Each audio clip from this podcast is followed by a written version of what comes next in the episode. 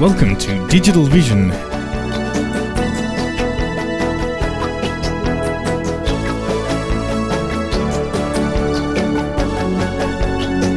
In this episode, I talk with Natalie Webb on user centered design.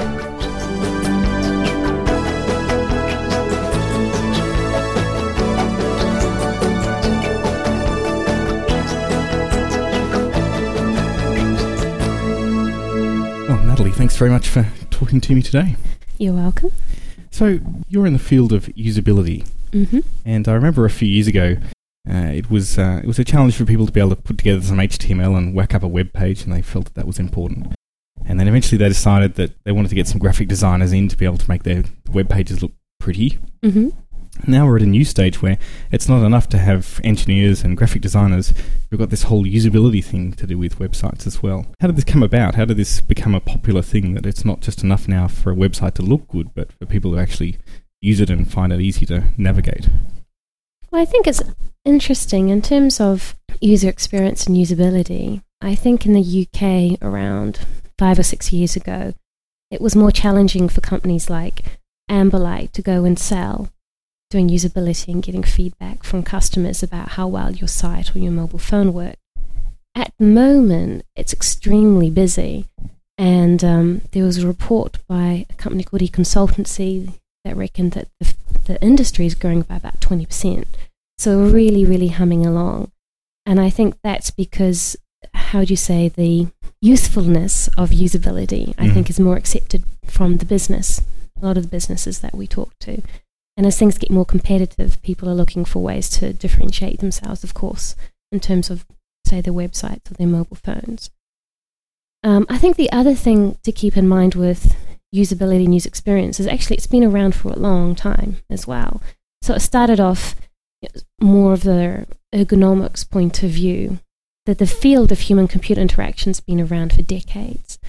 But I think we see more of it now because more things are becoming computerized.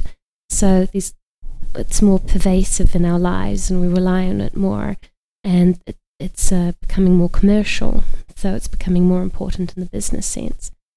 But for example, I was reading about the, the Lisa computer, which was the Mhm. first computer that Apple did in terms of a personal computer. And the guy who was designing the, some the menu systems and interactions in 1983 did lots of usability and lots of user testing. Right, that's obviously quite some time ago. So, yeah, I think it's been around for a while, but in terms of, say, more commercial usability, it, it's, it's been uh, getting busier and busier. Okay, so businesses are willing to put uh, more money into usability to come up with a better product. Yep. Um, is that really enough to differentiate them from any other product? Is it more about how it looks, or is it more about how people find it to use? Well, I think you can see um, designing for user experience both in terms of adding value and both in terms of efficiency.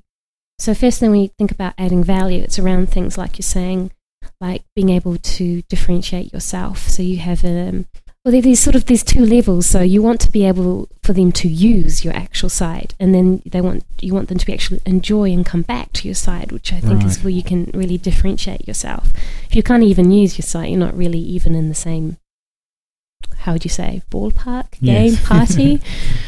so I think things like um, say for example particular e-commerce where websites their only channel might be through through the site if you don't get your site to work and if it isn't good to work then basically that's your revenue stream Right, as so well so i think it's really critical for those sorts of companies It's going to make a financial difference. yeah, yeah. I think from the the efficiency point of view, one of the advantages of doing user experience, particularly user-centered design approach, is that you can design ideas more efficiently. So with a user-centered design approach, what you start off with is looking at the requirements. So what are you supposed to build? Because if you're not building something that your customers want, then that's a very expensive mistake. So, for example, I did a project uh, for a client where they wanted to show a brochure of fabric samples on a, a DVD ROM. And I went into all these professional clients who are like interior decorators and architects, And I said, well, I got them to show them the, the DVD. And my remit was actually just to look at the, the usability of the DVD. But all I was getting was, this sucks and I'd never use it. I can't see the texture.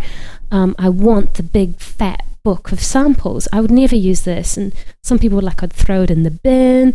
and it's, to me, it's like, well, they haven't looked at the requirements in terms of what they want to do. So they've put a lot of money into creating something they think will add value, and really, it's it's been misguided. Um, another example of the usefulness of user-centered design and requirements is I did a project for an American software company that was looking to create an international product, and but all the development was being done in the states and they Mm. had all these assumptions around how people use computers and the internet. And our project was to go to different countries and say, well, actually, will that work? And what are the needs for this kind of um, product? And we came back with all sorts of things that, you know, the developers and the development team in the States had no idea. So, you know, a lot of Americans have their PC on and broadband uh, in their living room, in their dining room or living room on Mhm. all the time. This is, of course, particular, probably the, the better off families they're looking Mhm. to sell to. But in places like Germany, it's not appropriate to have technology in a family space. So you'd have Right, quite, so different, quite a different way of consuming. Yeah, a different way of um, the way they approach technology.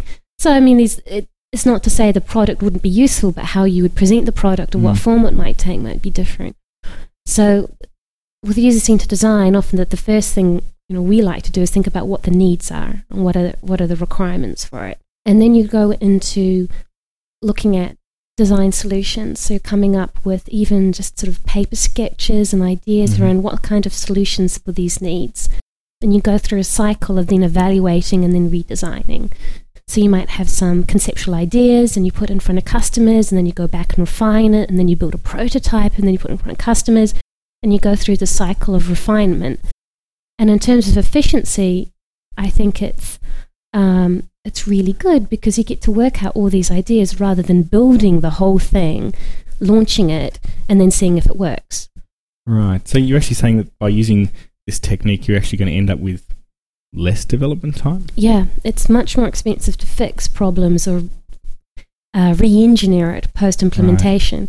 So this can be um, a really efficient, cost-effective way, and I think a more innovative way Mhm. as well to look at different ideas and solutions before you build it.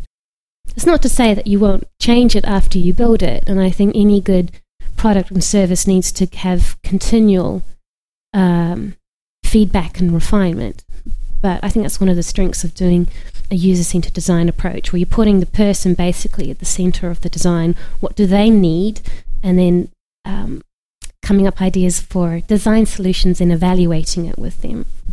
So I think that builds, well, I think that's a very efficient thing, and also it's a way to get a lot of value out of the design process as well. Hmm. So when you're doing this user testing, how many people do you need to actually come up with a, with a with a result? Like I would have thought you'd need you know several hundred, several thousand people to test a design on different demographics, different Mm. uh, situations. How do you how do you cover all that in a in an efficient way? That's a really good question. Um, what typically what usability testing does is they will use, say, maybe around ten people to test a prototype or really, a product. just ten? And that's because there was a, a piece of work done some years ago where I think it was, yeah, I'm pretty sure it was Jakob Nielsen and a colleague did um, an experiment where they they had a, a system and they got numbers of customers users in and they got the users to try different things and tasks to see how usable the system was. And every time there was a problem it was noted. And what they did is they basically did an exhaustive approach so they kept getting people in and people in people in and people in and then they graphed how many uh, new or unique problems were added by all the subsequent interviews Right. and what they argued is that you can get about 80% of the problems with around, say, eight users. Right.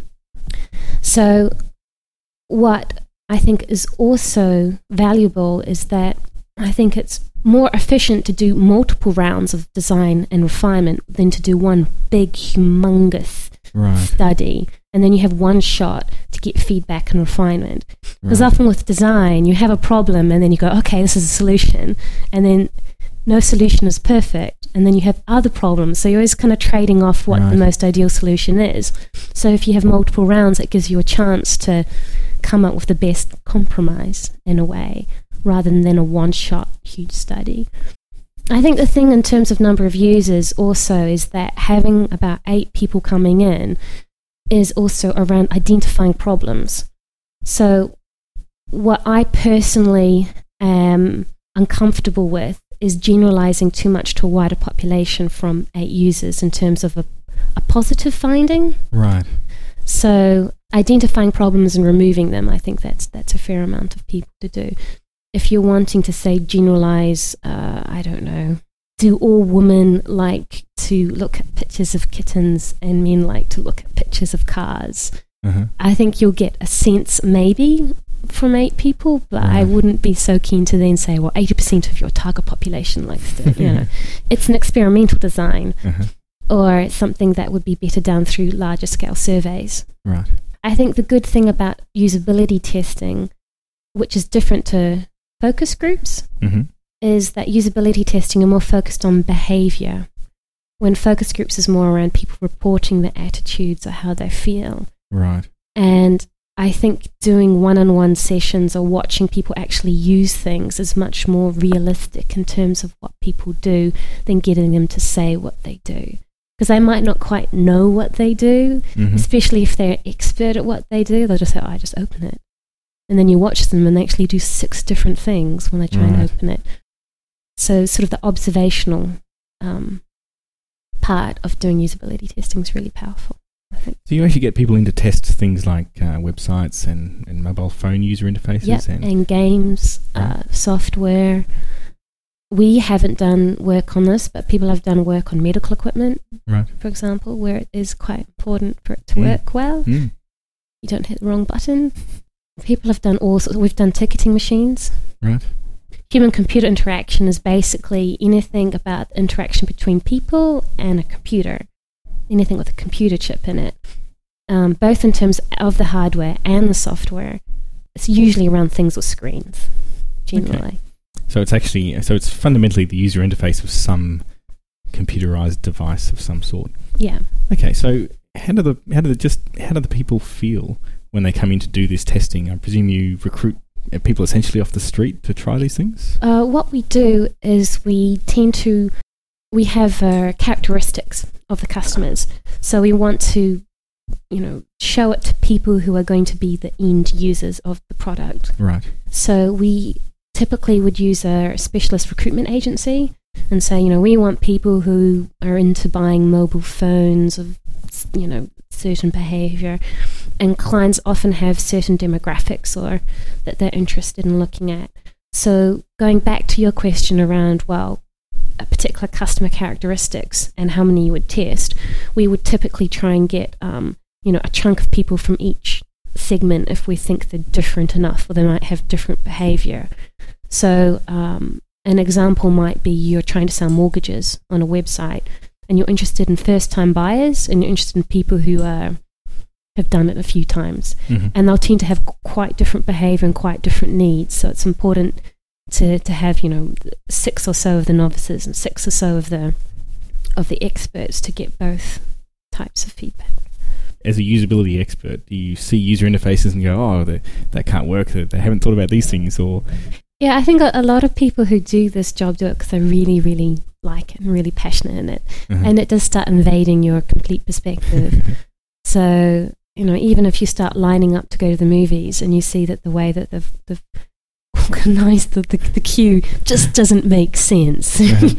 it sort of bleeds into sort of user experience in general, Mhm. which is something where I think what we do is going to broaden out into right. sort of looking at more the holistic user experience across the experiences they have in total. So, you know, they use the site, then they'll call up the call center, then they'll go into the store, and then they'll get the envelope at home, but it won't make any sense because it doesn't match what's on the website. Right. And I think in order trying to create good user experiences, that's something which I which I'm personally very interested in, and I think it will be more of the next phase of what we do a Mhm. bit, having a bit of a broader perspective. But in terms of sort of noticing bad sign, you do get you do do it because you you like what you do, but also you start you see the patterns. Mm. You know things like um, modal interfaces. So if you push the red button when it's in one mode, it will save it. If you push the red button in another mode, it will delete it. And if the, the system doesn't tell you which mode it is in, you know that Right, that kind yes. of thing Yeah. or or just you get more of a in sense like when someone can't program their VCR because it's 10 identical buttons with really bad labeling Mhm. you know and just and they get they think they're stupid and you guys no it's not you it's really not you because I think as I was saying before it's the computerization of our world is increasing Mm. there's actually um, a part of HCI called ubiquitous computing, which is where people are interested in how that computing becomes more embedded into our environment. So instead of you basically interact with computers by going to work and you have your PC, you have computers in your ticket machine and your phone and your Walkman and your, you know. So I think it's really, I think it's becoming important not only in terms of commercial sense, like adding value in terms of differentiating, but just making it more humane for everyone as well. Well, it's certainly a, a good goal to have. So, looking into the future now, as someone that spends their life understanding how people interact with, with computers and machines, how do you see the future? We're looking, we're seeing more and more interfaces that are to do with movement or human Yeah. movement or touching. Where do you see the future going? Well, I think there's a few things. I think one, technology changes will always push the need for work and user experience. But I think also people, um, designers are experimenting with different interfaces as well. So, for example, talking about gestural. You know, when the first mouse was created, that was someone coming up with an idea about how do you interact Mm. with a computer that isn't command line ty- typing or the first GUIs. You know, that's it's all very different ways of of um, interacting with computers around um, the human computer interface. I think other things that are interesting is around this sort of complexity and and simplicity. So I, I think it's interesting that sometimes you get a little bit of a dilemma with design I think, because you can see someone struggling with something that's complex, but it has 10 more features than the competitor, sometimes the customer thinks it's a better deal. Right. They get more stuff. So I think designers are, um, are often very concerned about uh, simplicity and good and good simple design is often the better design because it also relates about who you're designing for. Mm. So, good user centered design is focusing on who you're designing for, saying no to certain things, and, and making it a good experience. So, I hope that, that that will win through, and I think it does. I mean, if you look at the iPod, you look at Google, they have made very conscious decisions about cutting stuff out. But sometimes when you see people like buy a washing machine, and there's like 30 features, you know, 27 of them they'll never use, but you know, Mm. by the time they buy it, get fed up with it, five years later, they buy another washing machine. Will it make a difference? I don't uh, on their buying behavior. I don't know. I think it's interesting. I think the other th- the the final thing I think is interesting is um, you know the what people are talking about in terms of convergence of technology as well. So you have the iPhone, which is now you know really pushed as your iPod and your phone, and you see that with other mobile phones, for example, as well, being your office calendar plus Mm. your Walkman plus your radio plus your phone.